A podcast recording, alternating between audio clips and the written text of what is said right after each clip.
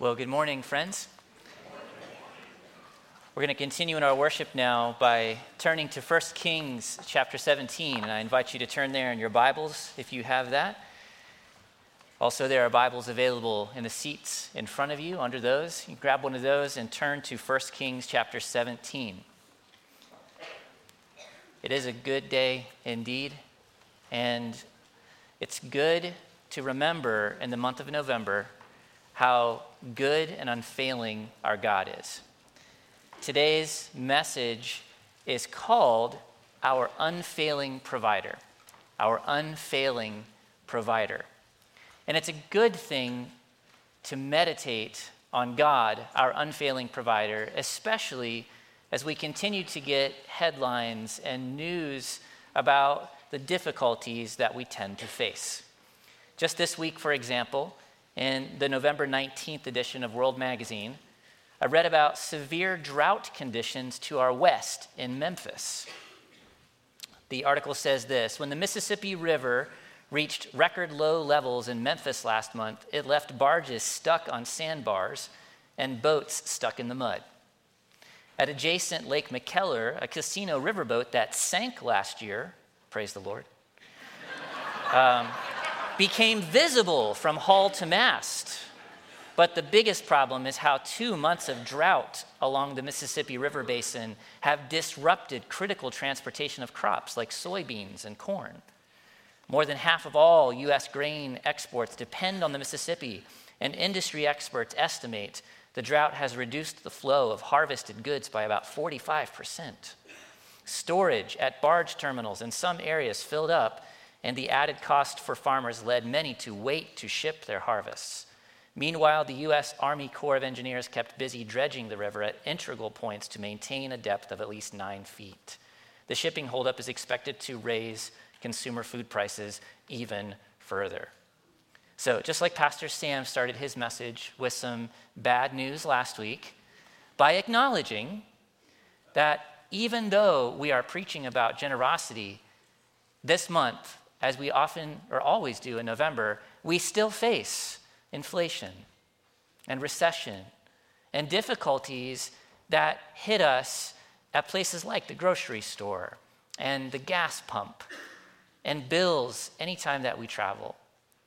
So it may seem rather pretentious or ill timed to bring up issues of generosity when we're all feeling a bit of a crunch right now. And when the news continues to report things like this that the river, the source that we depend on for still, after all these decades and centuries, for so much of our goods, is drying up because of a drought condition. But I, I would say that just like we learned last week, we need to learn again that during difficult times, our God has not changed. That although sometimes the rains don't fall, God is not limited in what he can do, even in a time of drought. And we will see in 1 Kings chapter 17 today a grand theme that the living God never fails to provide for his people. And his people must trust him.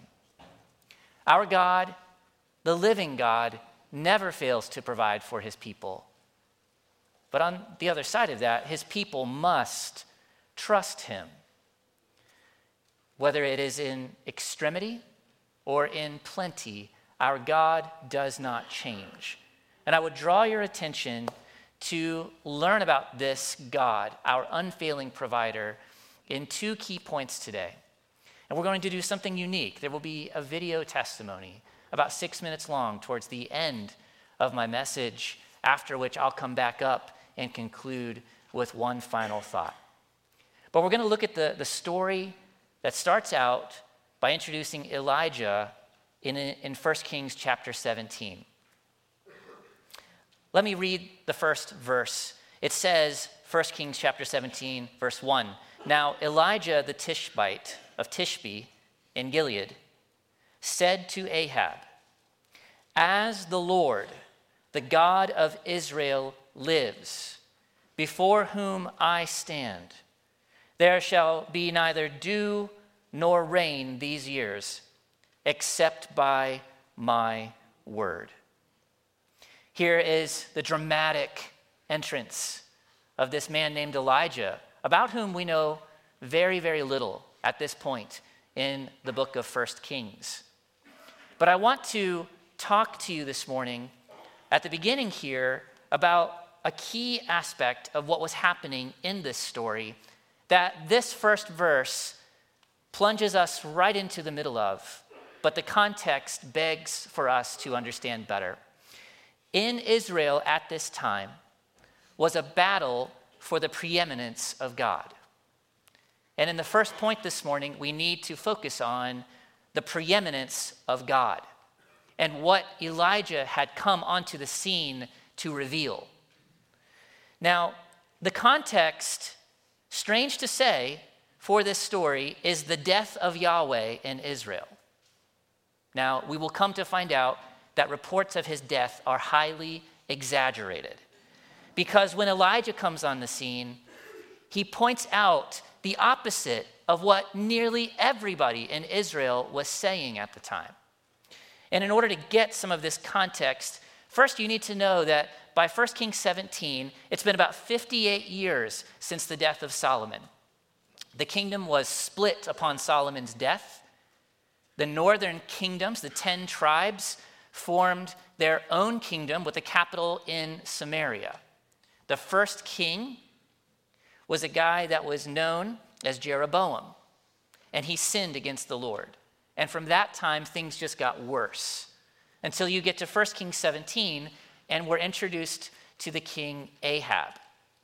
Let me give you a little more information about him. In 1 Kings chapter 16, verses 30 to 34, look back just a few verses and you could see what he did and just how bad he was and why the rumor of the death of Yahweh was floating around Israel. It says in 1 Kings chapter 16 verse 30, and Ahab the son of Omri, did evil in the sight of the Lord more than all who were before him. And as if it had been a light thing for him to walk in the sins of Jeroboam, the son of Nebat, he took for his wife Jezebel, the daughter of Ethbaal, king of the Sidonians, and went and served Baal and worshiped him. He erected an altar for Baal in the house of Baal, which he built in Samaria. And Ahab made an Asherah. Ahab did more to provoke the Lord, the God of Israel, to anger than all the kings of Israel who were before him. In his days, Hiel of Bethel built Jericho. He laid its foundation at the cost of Abiram, his firstborn, and set up its gates as the cost of his youngest son, Segub, according to the word of the Lord, which he spoke by Joshua, the son of Nun. I said that this was the rumors of the death of Yahweh in Israel. And this text tells us the things that Ahab was responsible for doing that spread that rumor around. In the first place, Ahab, it says, if it was not significant enough that he was walking in the sins of Jeroboam, who put up altars of golden cows all around the northern tribes so that people could go to those cows and worship. If that wasn't bad enough, it says that Ahab married Jezebel. Jezebel came from a family who was deeply steeped in the worship of Baal. Baal is mentioned at the beginning of this story here in 1 Kings 16, and the, the, the deity of Baal was worshiped all over the, the region above Israel, all around them, and the Mediterranean Sea that Sidon was poised right beside carried the worship of Baal far and away and brought back all manners of perversity to add to the worship of Baal. When it says that Ahab married Jezebel, he married into a political relationship and one of lust that would give him what he wanted, but position him in a station of power in his thinking over the known world. What does a king need? Well, in addition to a progeny to continue your line, he also needs rain to fall so the crops can grow, so people can eat, so that they can have children and his kingdom can get bigger. Baal was supposedly the god of the storm. And with his magical hammer, I don't know if this is where the idea of Thor comes from, he could summon rain and storms to shower the lands of those who were faithful to him. So, in Ahab's wicked thinking, by taking in Jezebel and her worship of Baal, he was stocking up the security that would come with a steady harvest and rainfall. And by taking on Asherah, who was said to be in the spiritual realm the consort or female deity that always served Baal, he figured that the fertility around his country would be secure with both rainfall now and fertility guaranteed. He could go forward and be the best king that Israel ever had. Ironically, there is still evidence as you, as you read the story that Ahab still had some recognition and respect for Yahweh. But as he brought in Baal, even kicking out the priests of the temple of God in Samaria and putting in place a temple to Baal and an altar of Baal, all the thoughts of God were pushed out and if it was even possible for the people to believe that God was dead, then that's the message that was said. Jezebel herself would have been quite the herald of this news.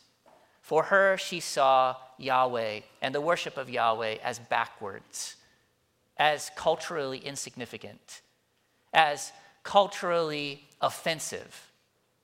But if you bring in the other gods, to bring your success, then you're positioned to have the true God.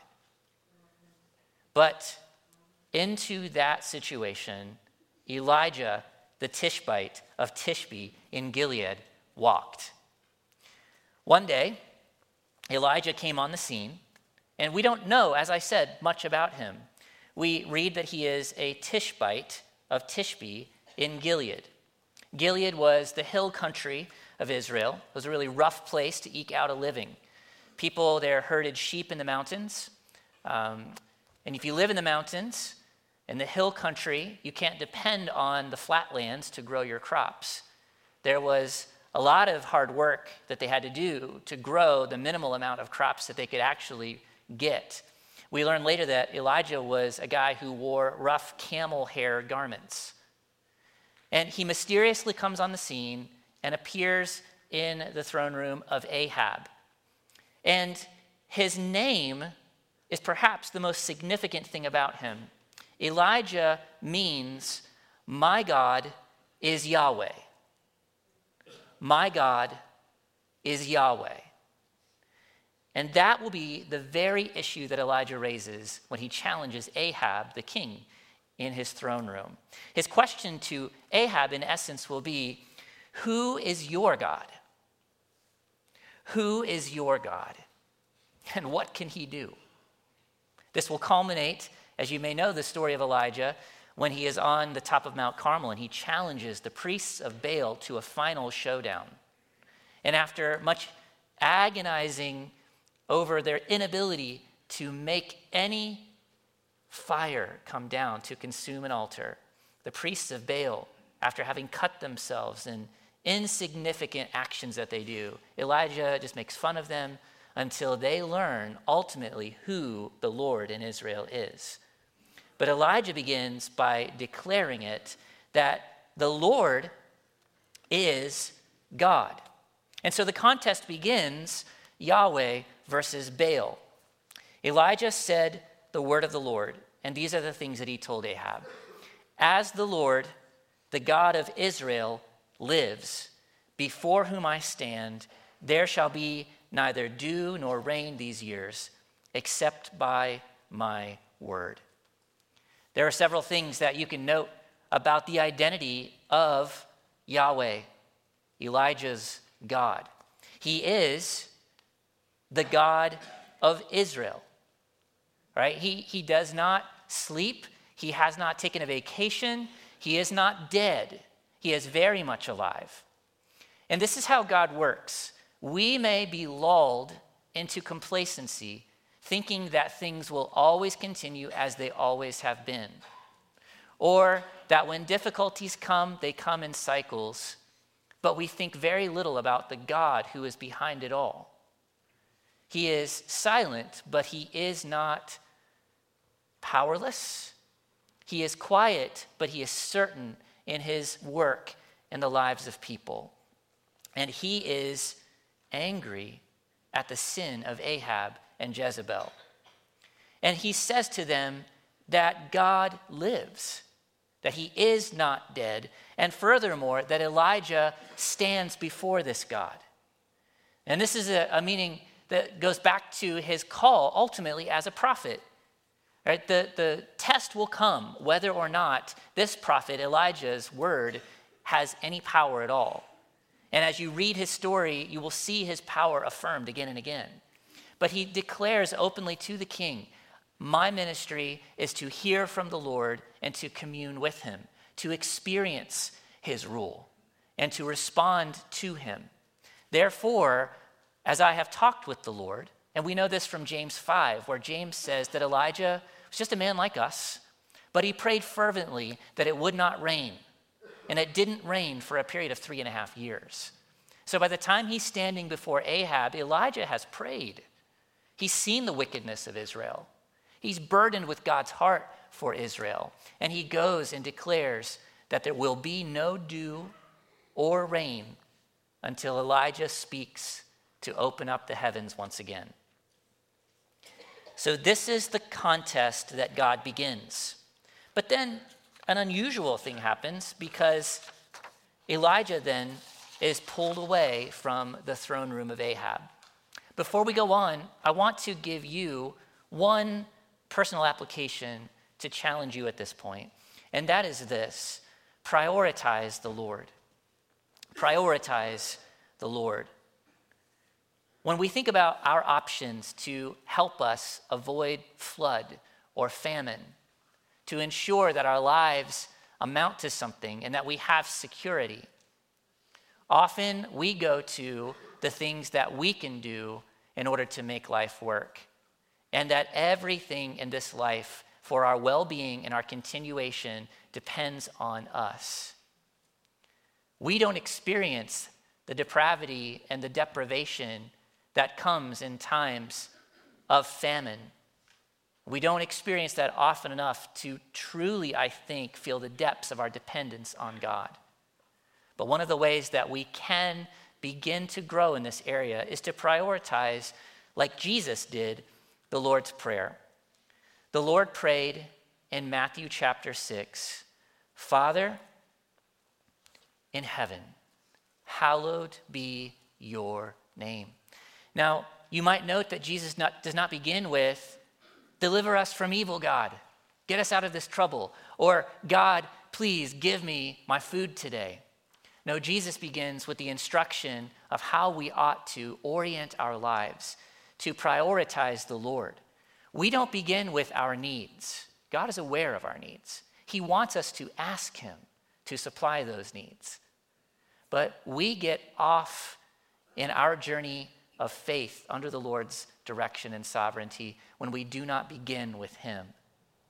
And my encouragement to you this morning is to remember that when we read about Elijah, he was a guy like us.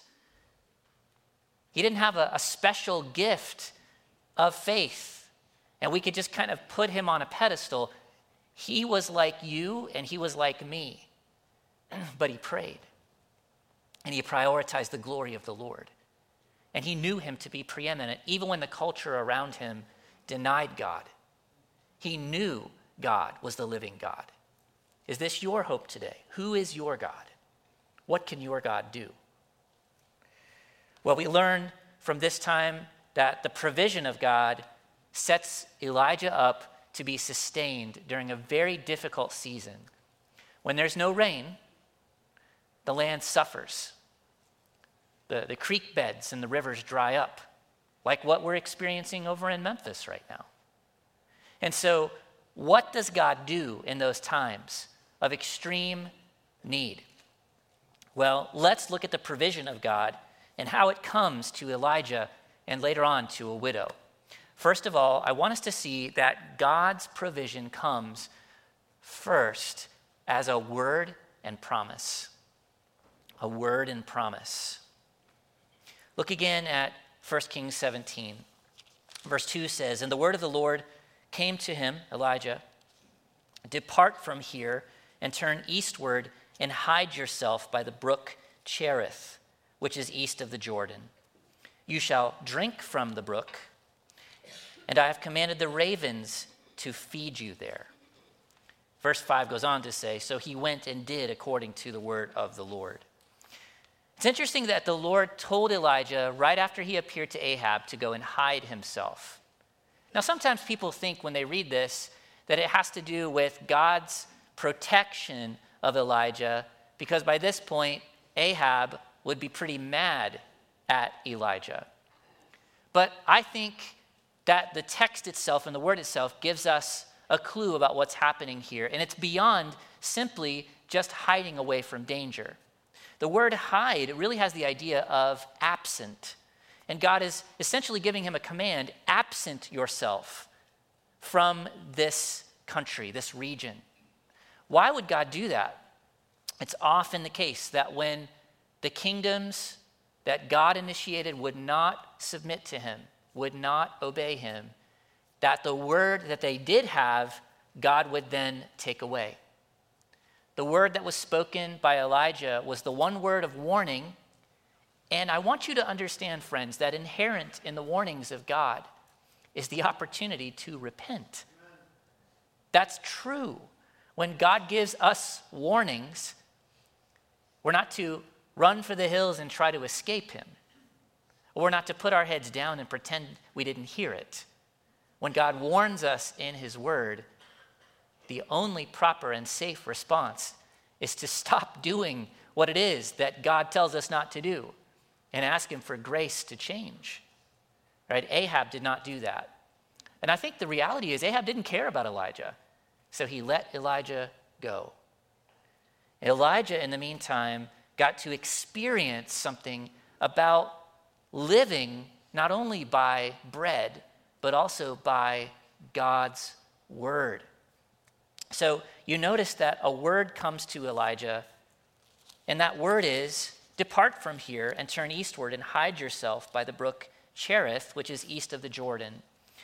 Uh, a lot of people debate where exactly this brook Cherith is, but it is likely close to the hill country where Elijah grew up, somewhere in the area of Gilead. It's interesting that a brook is not a river, right? A brook is a smaller body of water, usually trickles from the highlands and water comes down. And it's sometimes known as a wadi in, in the Middle East. The people depend on the water that goes through these canyon like wadis in order to live. But they depend on it for a season because they know it's going to go away. God directs Elijah to a place that he could be familiar with, but that wouldn't ultimately last forever unless God willed that to happen. So he goes. And the command was really strange. It's really interesting how God said he would feed him. And we'll get to that in just a minute. But this is what I, I want to focus on before we go any further, and it's this provision of God. God is so committed to us as his followers that we would know him and submit to Him, our preeminent God, that He will even wean you and me away from security in His gifts so we can worship and know by experience the giver. Why is it that God didn't just give Elijah a hidden cave full of food somewhere? Why didn't he call my Patriot Supply and get his food shipped for three months to 20 years? Because his heart was instead dependent on the Lord. I know I'm being facetious, but I want you to think about the reality of what, where we are. There comes a time when our preparations run out. there comes a time when we just can't be ready for what God might want to do. And God has no problem weaning us away from our security in His gifts in order that we may know Him through worship and that we might experience Him, the giver. Friends, I want to challenge myself with that today and challenge you that we need to prioritize the giver because his heart is to communicate himself to us and so that we would be positioned under him so that we could receive from him whatever he seems and deems as best. Well, Elijah did get daily bread, and it was in an unusual way. It was through ravens. Ravens came and they gave Elijah food every morning and every evening. The interesting thing is, in all of Israel, typically, not even in famine time, the people in this time period would only have meat about once a day, and that was at night. Elijah gets meat twice a day, in the morning and in the evening. Now, ravens were unclean birds. By God's law, you were not to eat them. But God is going to show Elijah here that he controls all things, even scavengers and birds of prey. You know, I, I, thought that I was seeing ravens around my yard, but then I did a little research the difference between a raven and a crow. This is for free. Um, crows are a little smaller, ravens have like a larger beak. Crows caw, and ravens croak. Crows hang out in groups, and ravens usually just have a buddy, all right? So I can imagine these birds going against their nature by taking food from far off places and flying out into this wilderness area to feed Elijah in his time of need. It would have been quite a sight to see, but the, the thing about God's providence here and his provision, if a dog had done that, you know, I think of man's best friend, wouldn't that have been for me a little bit? Well, I don't know if I want it in their mouth, but you know, here's the thing by the ravens going and doing that, God was ensuring that people who were hungry in famine times would not have followed those animals to either see their source or to either find out where they took it. A raven can get away a lot faster. And I think that God in his sovereignty was fully aware of the best way to care for his servant, even using unclean birds that God was in control of them and could yield, make them yield to his will. The brook was his main water source. And I think that what we learn from this is that a brook, although very refreshing, is not reliable. And this is something we should know about God.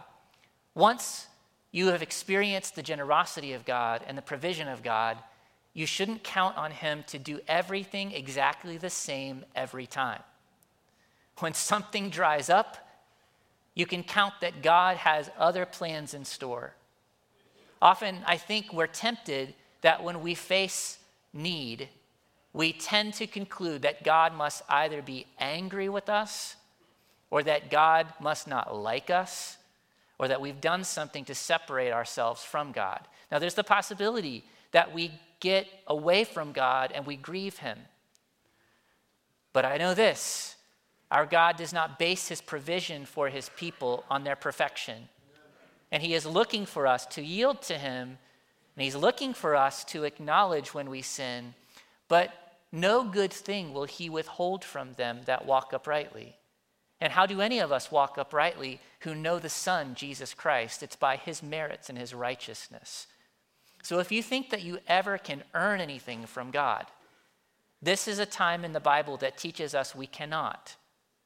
God provides, and He responds to faith. If you are in need, trust God, come to Him. I think of George Mueller.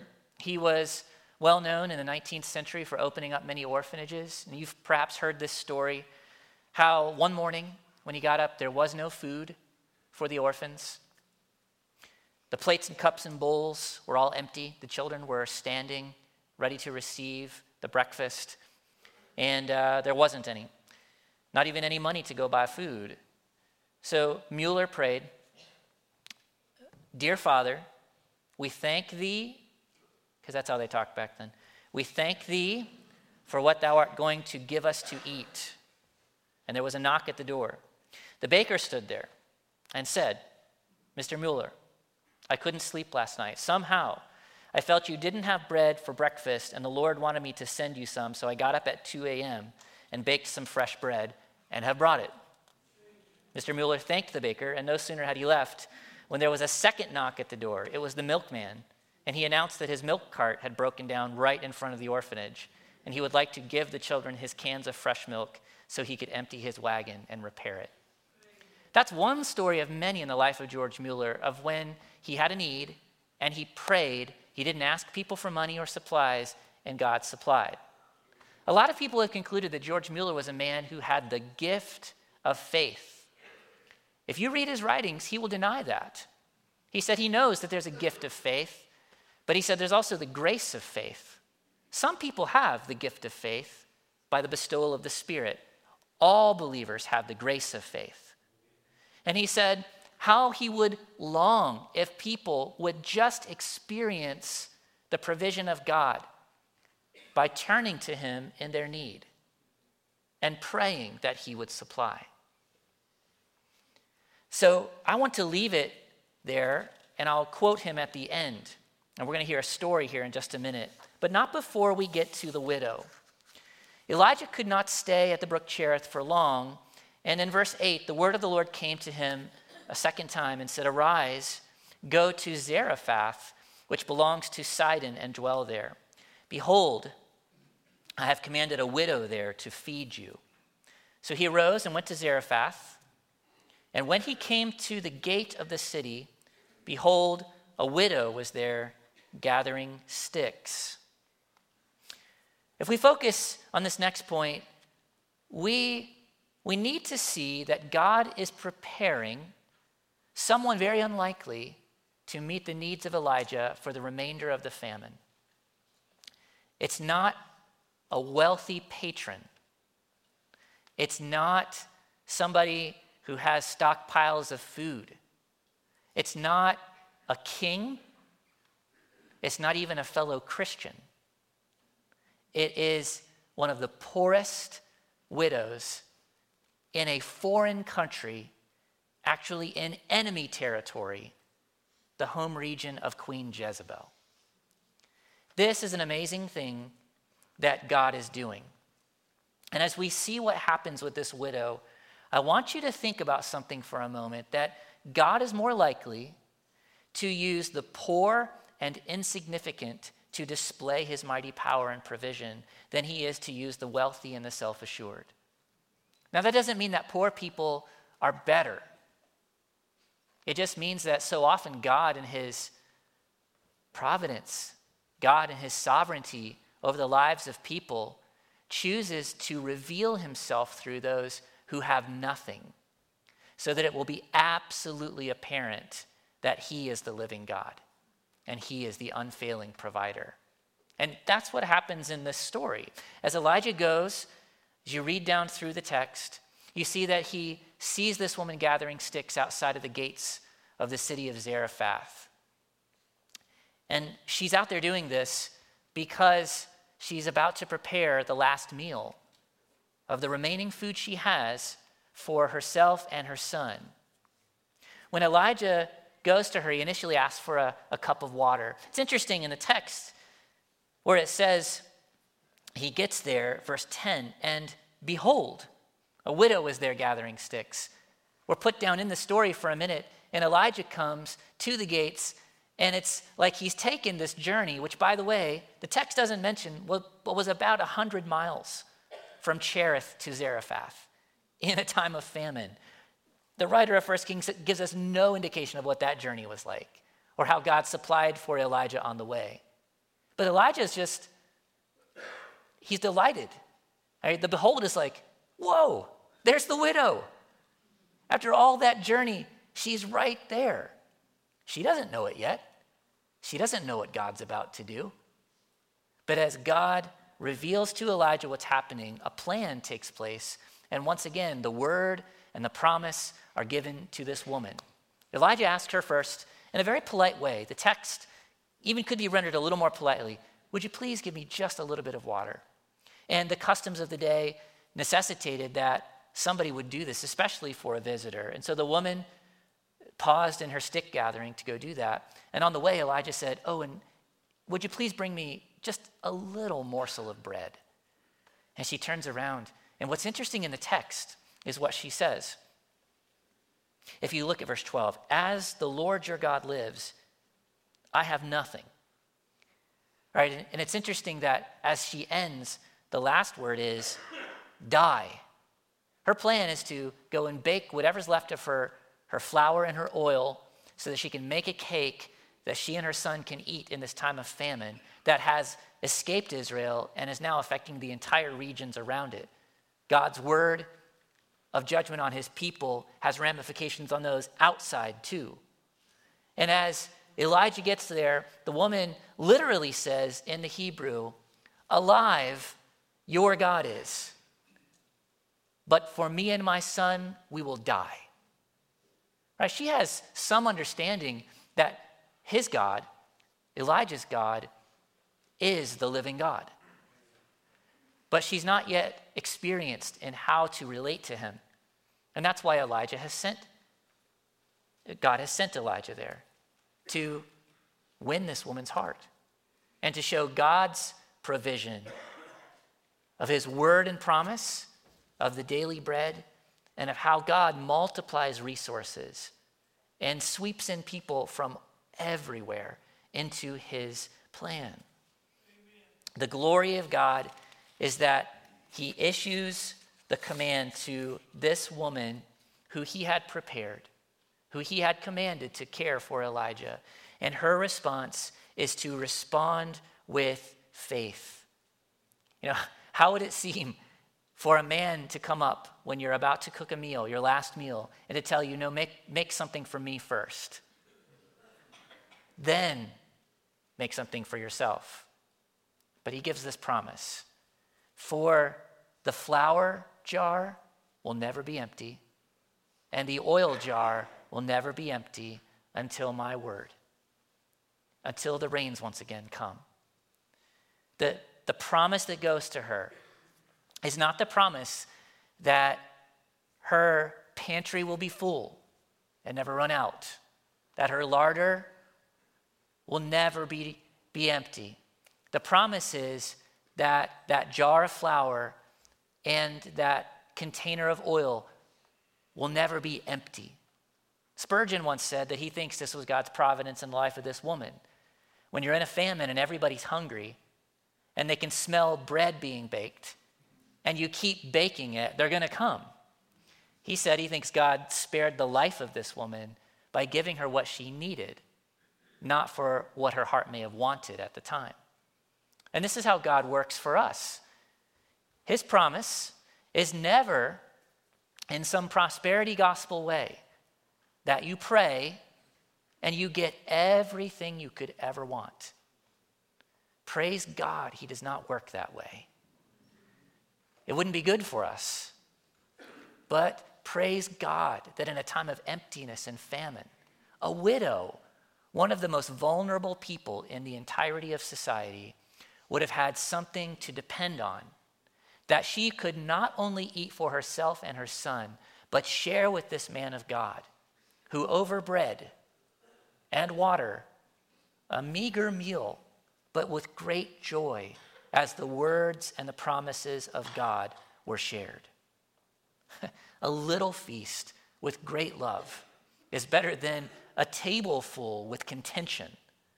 Right? The Proverbs teach us these truths, but as we come to this and recognize what we can learn from the widow, I think it's this the Lord doesn't need anything from us, He owns all resources.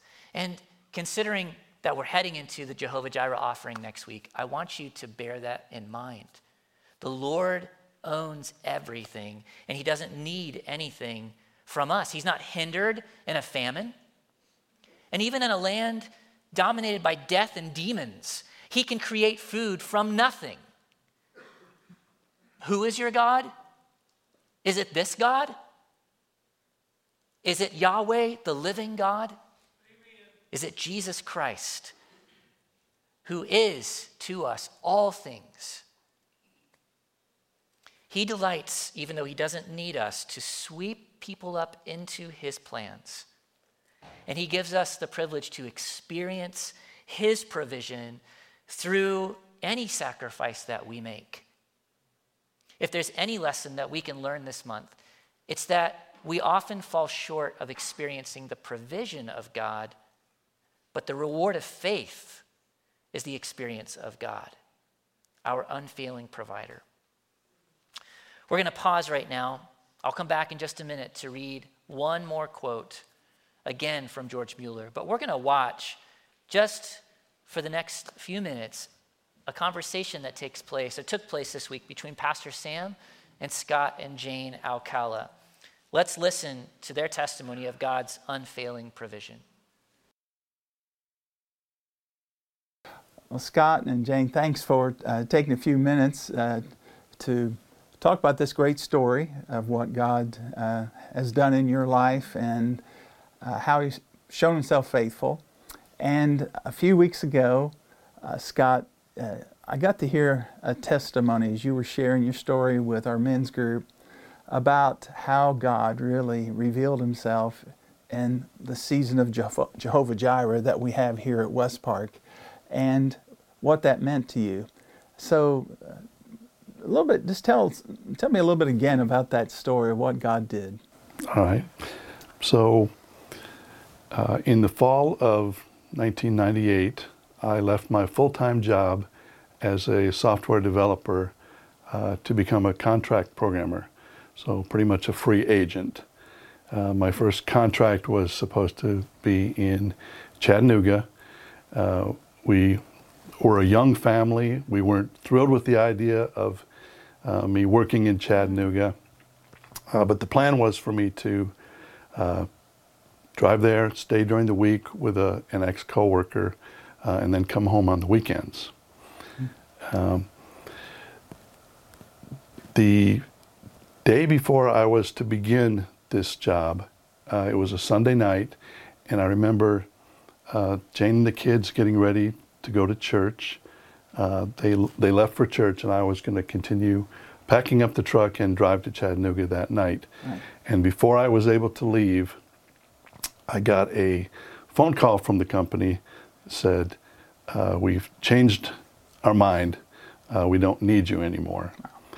And I remember thinking, I may have said it out loud with, with no one else there, but Lord, you must really have something special in mind for me because I feel like you've pulled the rug out from underneath me and I just am waiting to hit. The emphasis on the Jehovah Jireh, we had talked about and we're praying about, um, you know, how much we wanted to give. And right um, God gave us a number that we felt like, okay, this is what we're supposed to give. And I know it was it was, you know, a process and um, sure. several weeks before it yeah. actually came about. And so we had this number in mind, and then when um, the week of the offering actually came, right. we still, had, you know, Scott was like, "Are we still?" what do you think? Are we still going to give right. this number? right, things have changed. Yeah. I remember asking her, do we even have that amount? And she said, um, we do, but it's all we have. All you had literally in had, the checkbook. All we had in yes. our checkbook. Yes. Uh, by that time.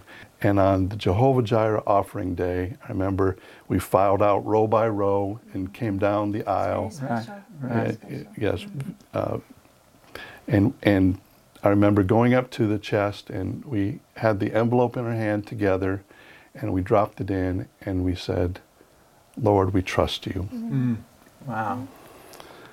Um, and then I don't know if it was the, the, the very next day or a couple days later in that week, but I got a, a call from that company I had interviewed with, and they were going to offer me a position.